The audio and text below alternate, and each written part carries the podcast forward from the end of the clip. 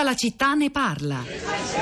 Quel ramo del lago di Como che volge a mezzogiorno tra due catene non interrotte di monti, tutto a seni e a golfi, a seconda dello sporgere e del rientrare di quelli, Vienna, quasi a un tratto, a ristringersi e a prender corso e figura di fiume tra un promontorio a destra e un'ampia costiera dall'altra parte e il ponte che ivi congiunge le due rive par che renda ancora più sensibile all'occhio questa trasformazione e segni il punto in cui il lago cessa e l'Adda ricomincia, per ripigliar poi nome di lago, dove le rive, allontanandosi di nuovo, lasciano l'acqua distendersi e rallentarsi in nuovi golfi e in nuovi seni.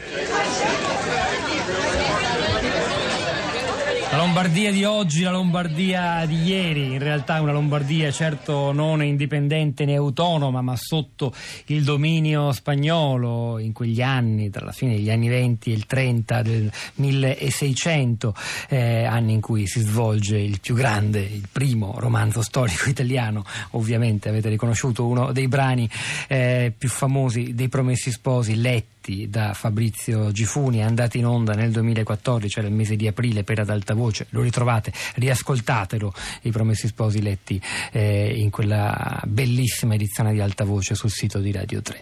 Allora, torniamo invece alla Lombardia e al Veneto contemporanei per vedere come hanno reagito a questa nostra trasmissione che ha cercato di chiarire almeno un po', spero, dei punti e del senso anche di questo eh, doppio quesito di domenica e gli ascoltatori sui social network. Rosa Ciao Polacco. Pietro, buongiorno, buongiorno a tutti. Sono diversi commenti sulla nostra pagina Facebook, alcuni sono molto lunghi, quindi io mi scuso, ma insomma cercherò di sintetizzarli, poi però potete andarli a leggere integralmente sul nostro profilo La città di Radio 3 e intervenire, partecipare, insomma le discussioni poi non si fermano alle 11 quando, quando finisce la nostra diretta. Um, comincio con Maria Luisa che pone una domanda molto semplice, quanto viene a costare la collettività il referendum? Insomma abbiamo anche provato a rispondere, comunque c'è un articolo, mh, questo è di Repubblica Repubblica.it, ce ne sono diversi, sono circa 50 milioni di euro hanno conteggiato tra i tablet, gli appalti, i seggi, gli scrutatori e, e comunque c'è tutto il, il dettaglio.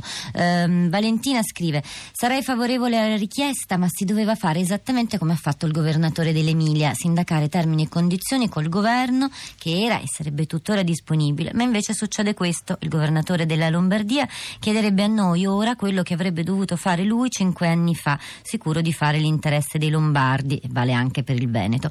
Io sono favorevole, dice Valentina, che la Lombardia si gestisca da sola i fondi che le spettano, ma questi signori che si sono sdegnati di discutere col governo non li premio. Um, Giorgio scrive: Io vedo la destra ricca che vuole staccarsi dall'Italia meno ricca, povera o poverissima.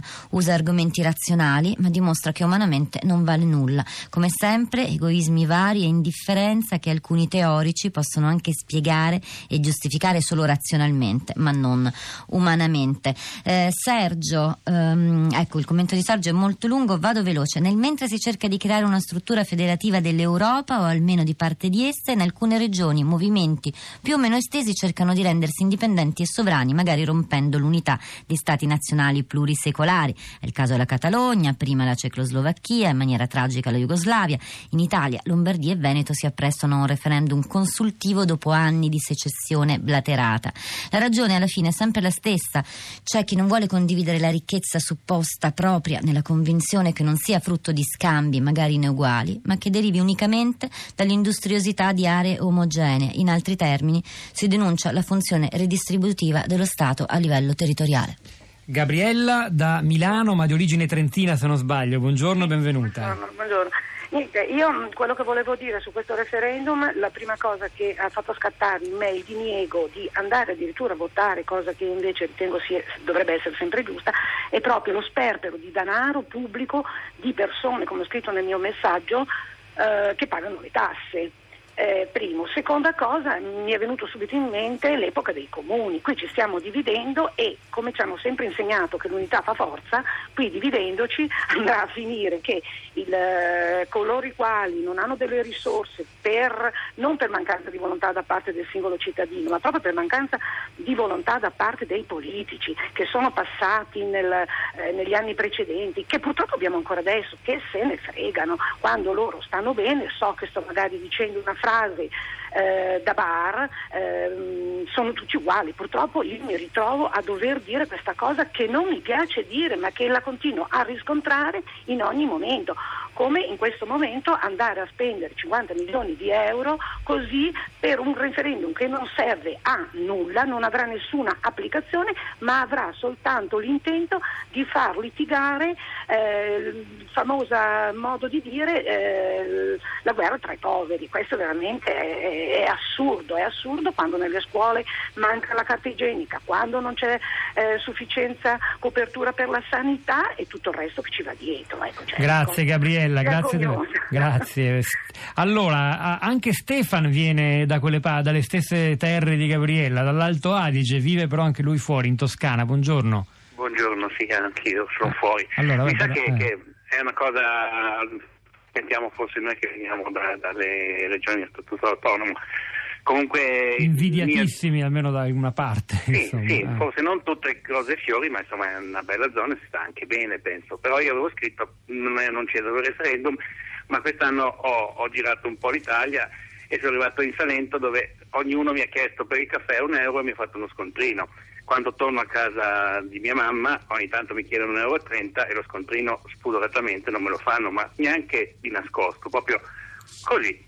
Quindi dico, non è detto che l'autonomia poi eh, i soldi rimangono se non vengono versati. Io sono convinto che bisogna essere anche leali e, e, e dare allo Stato quello che ha bisogno per ricevere il ritorno i servizi. Grazie Stefano, ascoltiamo Max da Belluno, buongiorno. Ah sì, buongiorno. Allora io sarò velocissimo anche perché eh, niente, mh, mm, io sono rimasto colpito dal fatto che una mia amica, eh, sempre stata di sinistra di rifondazione, ha deciso di andare a votare e voterà sì. Il suo argomento è che questo riporterà più autonomia di nuovo alle province, nella fattispecie alla provincia di Belluno. Il mio argomento era semplicemente che la provincia di Belluno ha delle problematiche legate ad essere provincia di montagna che non sono assimilabili a quelle del resto del Veneto quindi mi sembra che si faccia di tutto un erbo un fascio, ecco, tutto qua. Grazie Max, Rosa. Prego. Allora c'è Giuliana, sempre su Facebook, dice la verità, vogliono tanti denari, assemblare i poteri come in Trentino, con gli statuti speciali si succhiano soldi a Roma e si gestisce il potere anche in modo torbido, visto che esistono dei cartelli in provincia autonoma e se non sei gradito non apri nemmeno un chiosco, perché la tanta conclamata autonomia non è altro che una concentrazione di denaro a fiumi. C'è un tweet, quello di Alca, vi dice Friuli, Val d'Aosta, Trentino Alto Adige sono a statuto speciale perché di confine confine. Sicilia e Sardegna lo sono in quanto isole, Lombardia e Veneto lo sarebbero in quanto ricche. Allora fermiamoci qui, è il momento di Roberto Zichitella che a Radio Tremondo tornerà anche sugli ultimissimi aggiornamenti dalla vicenda catalana che in qualche modo ha a che fare anche con il tema che abbiamo affrontato questa mattina.